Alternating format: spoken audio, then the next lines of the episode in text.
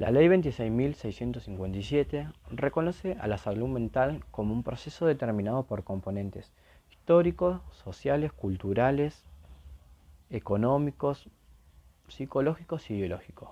Basado en el paradigma de los derechos humanos, la ley reconoce que todas las personas son sujetos de derecho, sin importar que tengan algún tipo de limitación. En el caso que alguna persona cuente con algún tipo de limitación, deben ser abordados por un equipo interdisciplinario basados con los principios en los principios en la atención primaria de la salud. Al momento de realizar algún tipo de intervención, las mismas tienen que ser evaluadas frecuentemente. ¿Para qué? Para verificar que se estén cumpliendo los derechos que les corresponden a las personas en igualdad de condiciones y de esa forma promoviendo la igualdad de oportunidad.